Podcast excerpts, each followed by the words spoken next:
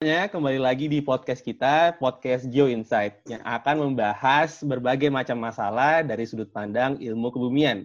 Tema yang kita angkat di episode kita yang ke-21 ini adalah bersiap menghadapi bencana kekeringan di Indonesia.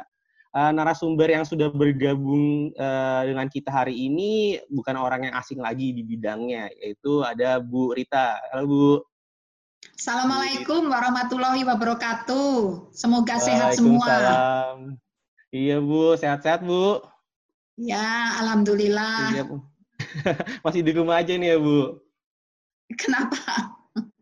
Masih di rumah aja atau udah masuk kan? Oh, masih di rumah sebagian aja besar udah di uh, work from home, tapi from home. juga uh, kita cek kadang-kadang cek ke ruang operasional juga tapi sebagian Jadi, besar work from home. Oke Bu, ya sama lah kita kondisi masih kayak gini semua ya Bu. iya, iya. uh, Oke, jadi bagi para pendengar yang belum tahu Bu Dwi Korita ini siapa, beliau adalah Kepala BMKG dari 2017 ya Bu? Uh, iya, November 2017. November 2017. Akhir, Sebelumnya akhir beliau, 2017 Iya Bu.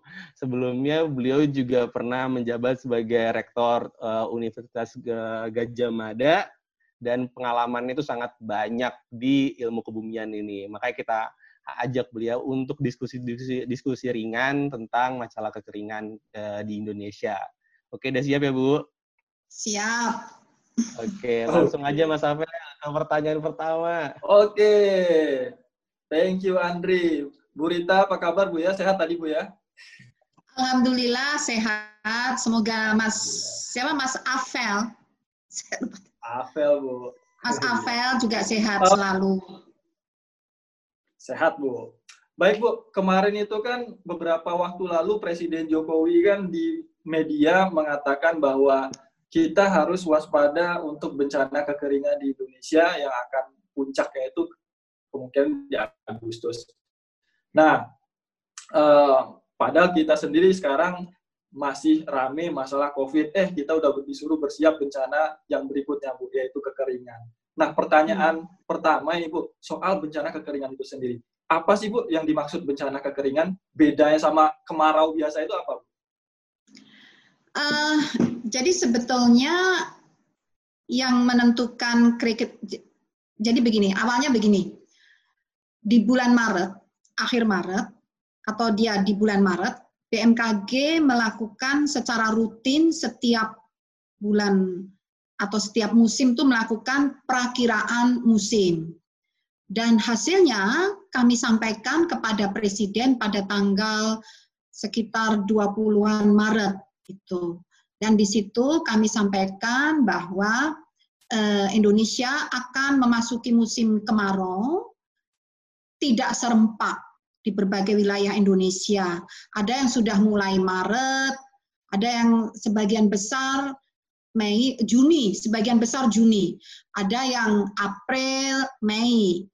Nah, 30% dari zona musim yang nanti memasuki musim kemarau, 30% ini berdasarkan curah hujannya akan mengalami lebih kering dari normalnya. Jadi ini perhitungannya berdasarkan curah hujan rata-rata yang diprediksi untuk musim kemarau ini dibandingkan dengan 30 tahun rata-rata curah hujan. Jadi rata-rata curah hujan tiap musim kemarau selama 30 tahun. Jadi tahun ini yang dimulai sebetulnya Mei ini sudah masuk, sudah mulai kemarau, tetapi 30% terutama wilayah yang di sebelah selatan Katulistiwa, curah hujannya lebih rendah dari rata-rata curah hujan di musim kemarau. Namun, ini tidak lebih kering dari tahun lalu. Tahun lalu itu lebih kering, tahun ini lebih basah meskipun lebih rendah dari rata-rata. Jadi pertanyaan tadi, apa sih yang dimaksud dengan kekeringan? Ya, itulah tadi curah hujannya yang lebih rendah dari rata-rata uh, curah hujan di musim kemarau. Misalnya, eh, kami memprediksi untuk musim kemarau ini ada wilayah yang dalam 10 hari di musim kemarau itu curah hujannya kurang dari 50 mili. Berarti ini di bawah normal. Nah, sehingga dalam satu bulan itu kan tiga kali 10 hari.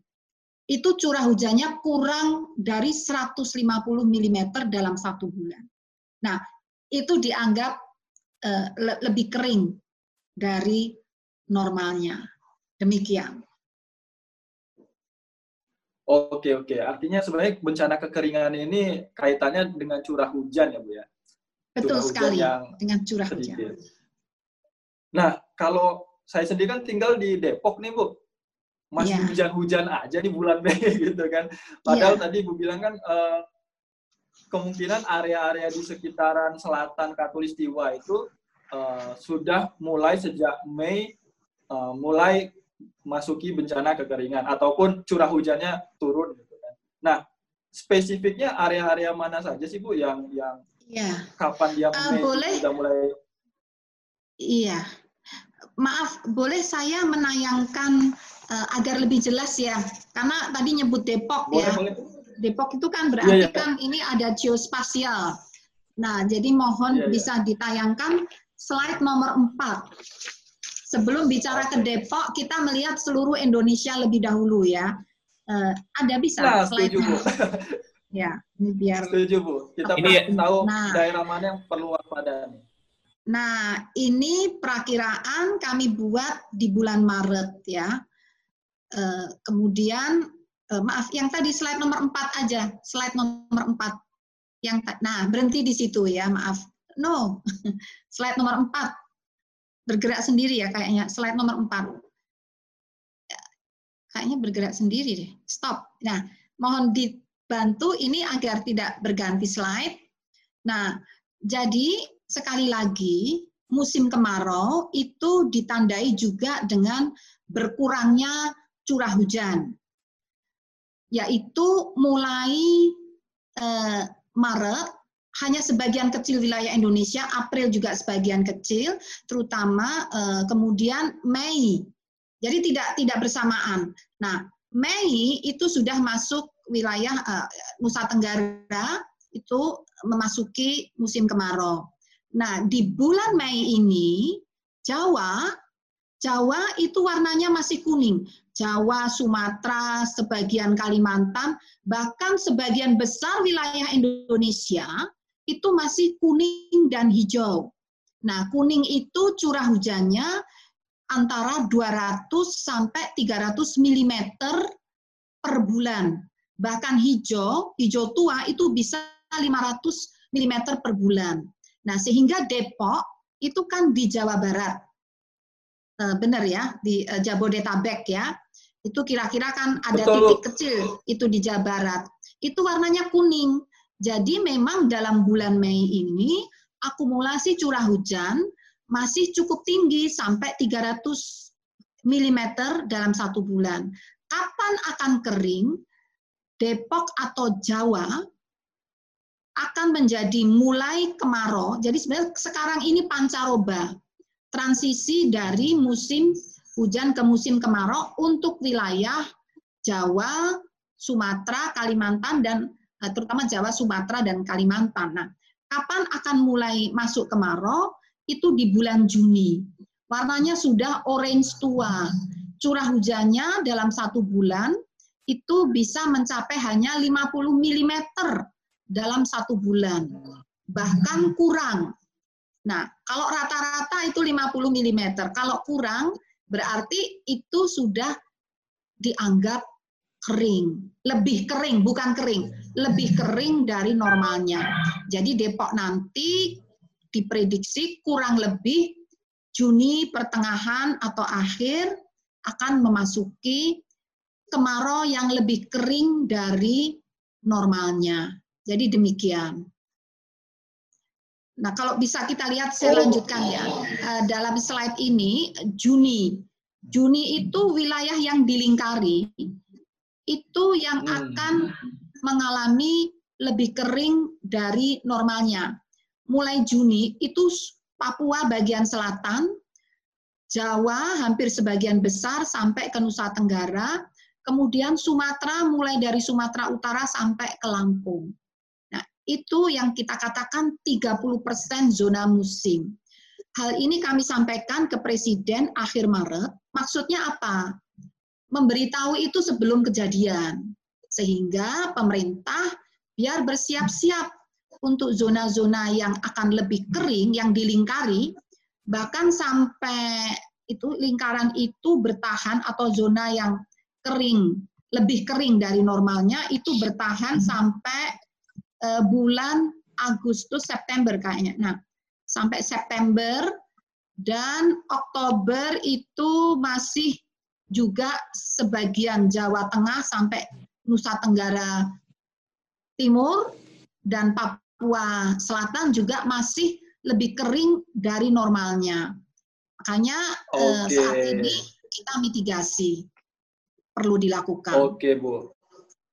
Baik, Bu. Berarti uh, areanya udah kita tahu ya, Bu ya. Start dari Betul. Mei ini Jawa bagian timur, Nusa Tenggara itu udah mulai kekeringan. Juni itu semua Jawa terutama khususnya di Juli dan Agustus itu udah mulai merata di semua pulau Jawa dan Sumatera yeah. bagian selatan itu akan menghadapi curah hujan yang cukup rendah. Nah, Ibu, saya mau tanya juga nih, Bu, uh, kondisi tahun ini dan tahun sebelumnya juga uh, berbeda dengan terrata kondisi curah hujan 30 tahun terakhir ya, Bu ya. Ada yeah. kondisi khusus nggak sih, Bu, yang menyebabkan anomali kejadian di dua tahun terakhir ini, Bu, curah hujan yang menjadi sangat rendah? Uh, terutama tahun lalu, Tahun lalu itu uh, khusus kondisinya, selain lebih kering juga kemarau-nya lebih panjang. Karena kita ini iklim ataupun musim di wilayah Kepulauan Nusantara yang terletak antara benua Asia dengan benua Australia, antara Samudra Pasifik dan Samudra Hindia. Itu benar-benar berpengaruh terhadap kondisi iklim dan cuaca di Kepulauan Indonesia tahun lalu itu suhu udara di uh, uh, su, mohon maaf saya ulangi suhu muka air laut di samudra di dan juga di kepulauan di wilayah uh, maritim kontinen atau di wilayah kepulauan Indonesia tahun lalu itu lebih dingin sehingga uh, proses pembentukan uap uap air ini apa uh, pembentukan uap air maaf proses penguapan untuk membentuk awan-awan hujan itu menjadi terhambat karena suhu lebih dingin. Nah, kenapa lebih dingin? Ini juga pengaruh uh, dari dampak uh, perubahan iklim global. Jadi ada bagian yang menjadi lebih panas, yang harusnya dingin menjadi panas, tapi bagian yang harusnya panas menjadi dingin. Nah, sehingga tahun lalu Indonesia pembentukan awan-awan selama musim kemarau itu sangat terhambat. Akibatnya hujan menjadi terlambat musimnya. Harusnya eh, Oktober itu sudah mulai hujan, tetapi akhirnya November pun belum. Baru akhir November turun hujan. Sehingga itulah pengaruh eh, dari eh, apa ya iklim global tadi terhadap kondisi lokal, termasuk juga iklim regional di kawasan uh, Samudra Pasifik dan Samudra Hindia di sekitar wilayah Indonesia. Demikian. Oke, jadi kondisi iklim, iklim global turut, turut, turut menentukan uh, anomali dua tahun terakhir ya, Bu ya? Iya, iya. Dan bahkan waktu Baik, kita, uh, anu, mohon maaf, waktu apa banjir di Jakarta, Jabodetabek, itu kan curah hujan oh, iya. tertinggi iya. selama 150 tahun. Itu juga dampak dari uh, uh, apa perubahan salah satu dampak dari perubahan iklim. Demikian. Oh, Oke. Okay. Oke, okay, langsung Terima Bu. Kasih, Bu. Uh, untuk tadi kan di slide ada tulisannya tuh perkiraan cuaca hi, hujan hingga enam bulan ke depan. Untuk akurasi dari ramalan atau prediksi dari BMKG ini akan terjadi itu sekuat apa ya Bu prediksinya? Apakah ya. akurat atau kadang ada miss juga? Ya, ya. Jadi bagaimana cara kami memprediksi itu kami didukung dengan data-data eh, kami mempunyai 6.000 titik pengamatan yang berada di seluruh wilayah Indonesia tersebar Mm-mm. 6.000 titik pengamatan. Itulah bedanya dengan eh, apa ya prediksi-prediksi yang diberikan yang sering muncul di mobile phone, aku weather dan sebagainya. Mereka tidak ada titik pengamatan, tapi kami 6.000 titik pengamatan di seluruh wilayah Indonesia. I- itu yang membedakan. Nah, kemudian dari titik-titik pengamatan, kami juga menggunakan data satelit dan juga di blended. Ibaratnya tahu memasak oseng-oseng ya. Oseng-oseng itu kan banyak ramuan. Dalam memprediksi itu juga banyak ramuan. Ada data pos pengamatan, titik pengamatan, data satelit. Mungkin ini yang membedakan dengan eh, weather-weather yang lain, weather forecast yang yang di luar Indonesia. Mereka melakukan ini di negaranya sendiri, tapi di negara lain tidak seperti itu. Kemudian satelit, radar, kemudian kami lakukan pemodelan. Eh, pemodelan yang kami lakukan minimal itu lima model harus di running, kemudian di blended dan di diramu dengan data tadi. Nah sehingga keluarlah prediksi. Nah prediksi ini kalau untuk cuaca harian itu akurasinya bisa mencapai 90%. Kenapa meskipun sudah banyak teknologi atau eh, bahan yang dimasukkan, tetapi akurasi tidak 100%. Karena cuaca dan iklim di Indonesia ini paling kompleks, dipengaruhi oleh dua samudra dan dua benua dan kita kepulauan. Nah itu jadi akurasinya sekitar 90% untuk cuaca. Tetapi untuk iklim itu sekitar 80%. Karena apa? Karena iklim itu prediksinya jauh lebih panjang. Semakin panjang memprediksi, akurasi akan semakin berkurang. Kalau cuaca kan hanya paling lama kan tujuh hari ke depan atau 10 hari ke depan. Begitu. Oke baik Ibu, berarti semestinya akurasinya tuh lebih bisa dipercaya ya masyarakat karena kita sendiri ini lokal dari Indonesia. Terus kalau iklim tuh lebih sulit daripada memprediksi uh, Karena cuaca ya Bu. Iya. Lebih panjang jangan ini ya Iya. timeline ya betul. Iya. Oke, untuk Tapi mohon, mohon pertanyaan maaf, mohon maaf, saya mau nitip juga nih, mohon maaf, karena per- statement Mas ini sangat touching ya. Mestinya lebih Uh-uh. dipercaya oleh masyarakat. Tetapi karena brandingnya BMKG itu tidak bahasa Inggris, tidak weather forecast, itu kurang menjadi kurang.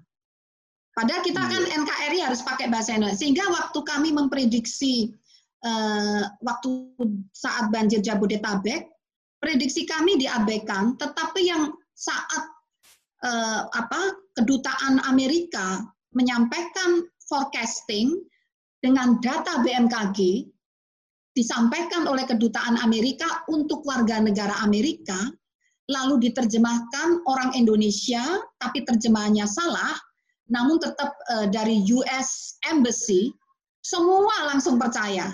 Tapi yang BMKG memberikan peringatan dini akan terjadi banjir di Jabodetabek, itu yang memperhatikan sangat sangat sedikit. Jadi inilah mohon bantuan teman-teman IAGI bisa ikut apa pun tidak tentang cuaca, tentang apa pun sebaiknya kita lebih percaya pada produk dalam negeri karena datanya lebih akurat, data lokal itu. Kalau mereka dengan data satelit aja dan data global, sehingga resolusi ataupun akurasinya tentunya akan kalah dengan data yang in situ lokal. Demikian. Oke, iya Bu. Kadang kayak saya sendiri juga eh, lebih sering ngecek eh, untuk cuaca ini di HP saya langsung. Kalau kita pakai iPhone gitu kan, kita iWeather aja. Jarang gitu yang langsung ngecek ke BMKG. Padahal akurasinya BMKG jelas, Nah, lebih akurat. silakan Gitu. install. Kami ada aplikasi eh, eh, lebih komplit dari AccuWeather. Install Oh, ya. aplikasi Info BMKG dari Play Store. Itu multi Info. multi prediction, multi hazard, bisa tahu prediksi apa eh, tsunami, kemudian Mhm. cuaca, iklim ada di sana. Bahkan gelombang tinggi ada. Jadi itu silakan install di situ eh, di mobile phone bisa. Terima kasih. Wah iya, canggih juga sekarang BMKG ya ternyata Ibu. Oke. Insya Allah. Eh, insya Allah bantu, benar-benar. Tadi kan dari slide juga tuh saya lihat gambar-gambarnya tuh. kayaknya kalau puncak kemarau itu akan terjadi pada bulan Agustus di Iya. di Pulau Jawa, Sumatera dan Kalimantan. Antisipasinya dari BMKG sendiri apa aja udah Bu yang udah dilakukan? Ya, antisipasi pertama kami melapor ke Presiden. Karena Mhm. awal komando dari RI nomor satu itu biasanya cepat gitu ya.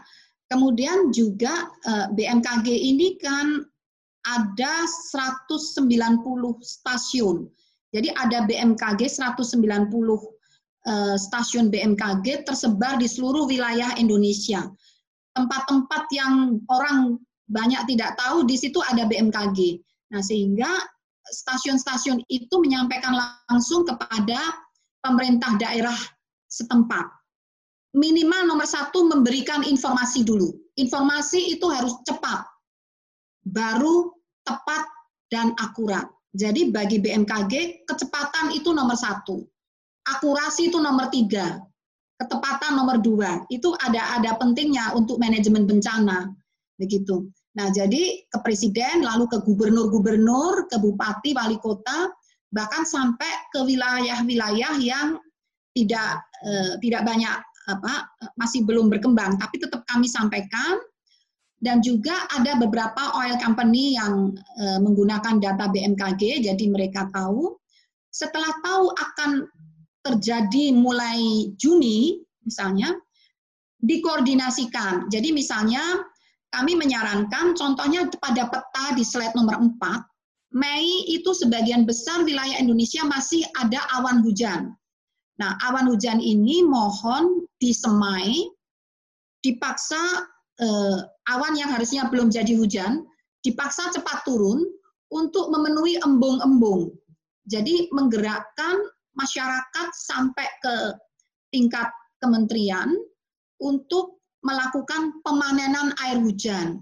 Jadi manen semua waduk-waduk, ini Pak Menteri PUPR juga geologis, itu sudah mulai bergerak memenuhi embung-embung tadi, lalu masyarakat memanen, menandon air hujan, meresapkan air hujan yang sekarang masih tersisa. Ini bulan terakhir. Jadi mitigasinya ada beberapa langkah. Menyampaikan info dengan menyampaikan informasi hasil perakiraan dan prediksi sedini mungkin, mulai dari presiden sampai ke para petani. Yang kedua, dengan cara eh, merekomendasikan kepada pemerintah daerah dan pemerintah pusat untuk memenuhi embung-embung, tandon-tandon air kepada masyarakat untuk melakukan panen hujan. Jadi mumpung hujan itu Hmm. jangan dibiarkan lari ditando, ditampung. Ditampung terutama wilayah yang diprediksi mulai kering bulan Mei, Juni dan seterusnya, yaitu di eh, Jawa atau Selatan Katulistiwa, selatan eh, di bagian selatan Papua dan Sumatera eh, ke arah selatan ya. Nah, itu menampung dan kemudian juga merekomendasikan untuk menyesuaikan pola tanam agar bisa panen saat sebelum puncak, maka pola tanam dipercepat kondisi hujan mumpung masih ada di bulan Mei sehingga jenis tanamannya, benihnya bisa disesuaikan dengan kondisi hujan saat itu yang semakin berkurang. Dan selama tiga bulan sejak Mei pas Agustus puncak musim kemarau di situ diharapkan yang dikhawatirkan kalau kemarau itu nggak ada air nggak bisa tanam sehingga kita harus impor beras. Nah, itu yang dikhawatirkan. Nah, jadi kita sudah punya lumbung dulu untuk sebelum masuk kemarau. Demikian. Oke, iya Bu, harus persiapan dulu ya. Biasa kita bersiap payung sebelum hujan, ini buka aja payungnya dulu ya. Kita masukkan Iya. airnya dulu ke tandon-tandon kita ini kali ini. Oke. Tuh. Oke. Untuk pertanyaan berikutnya, Indonesia ini beberapa tahun terakhir kan terkenal dengan karhutlanya, Bu. Ah, untuk antisipasinya karhutla di tahun ini ah, kayak apa sih, Bu? Ah, di daerah-daerah yang rawan emang keba- kejadian kebakaran hutan. Ya, baik. Saya minta izin yang slide nomor 4 lagi. Itu di situ akan terlihat zona yang rawan karhutla. Itu kan terutama Sumatera dari eh, Riau. Jadi kita lihat yang bulan Juni. Kalau Mei, jadi terutama yang lahan gambut ya, lahan gambut. Di Nusa Tenggara barat dan timur itu pun juga rawan kebakaran, tetapi lebih mudah dipadamkan karena lahannya bukan gambut. Nah, di Riau, sebagian eh, Jambi sampai ke wilayah Sumatera Selatan dan Lampung itu ada lahan-lahan gambut yang apabila kering itu mudah terbakar dan sekali terbakar sulit dipadamkan. Termasuk juga di Kalimantan. Namun dalam peta ini terlihat Kalimantan relatif aman karena curah hujannya masih mencapai bisa mencapai sampai 200 mm dalam satu bulan. Kecuali kalau dibakar ya. Kalau secara alamiah sebetulnya aman. Namun kalau sengaja dibakar itu beda persoalan. Nah, jadi antisipasinya adalah wilayah-wilayah yang diperkirakan Juni mulai mudah terbakar, saat ini eh, Ibu Menteri KLHK dan BNPB, BPPT atas rekomendasi BMKG sedang melakukan hujan buatan dengan memanfaatkan awan-awan hujan yang tersisa untuk membasahi lahan gambut. Jadi lahan gambut itu akan mudah terbakar kalau kering, muka air tanahnya turun. Nah, oleh rekomendasi BMKG, ini dibasahi biar muka air tanah tidak turun meskipun musim kemarau. Sehingga eh, dengan cara itu diharapkan tidak mudah terbakar, selain sudah mulai patroli. Yang ini yang memimpin eh, di bawah KLHK dan BNPB dan pemerintah daerah, mereka melakukan patroli agar tidak dilakukan pembakaran-pembakaran. Demikian. Oke, berarti Baik. lebih bahaya gara-gara yang dibakar sama manusia sendiri daripada alamnya ya, ya Bu? Ya. Sangat bahaya ya efek ya. manusia ini.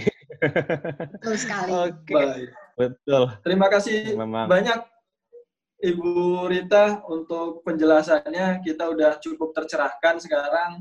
Um, yang jelas, saya barusan udah install info BMKG dari Play Store. Teman-teman juga segera langsung aja install aplikasi BMKG, info BMKG supaya informasi informasi-informasi terkait bencana, terkait uh, peringatan dini itu bisa up to date langsung dari 6.000 titik pengamatan yang udah dimodelkan sama uh, timnya Ibu Dukorita. Terima kasih banyak Bu Dukorita untuk pencerahannya siang hari ini.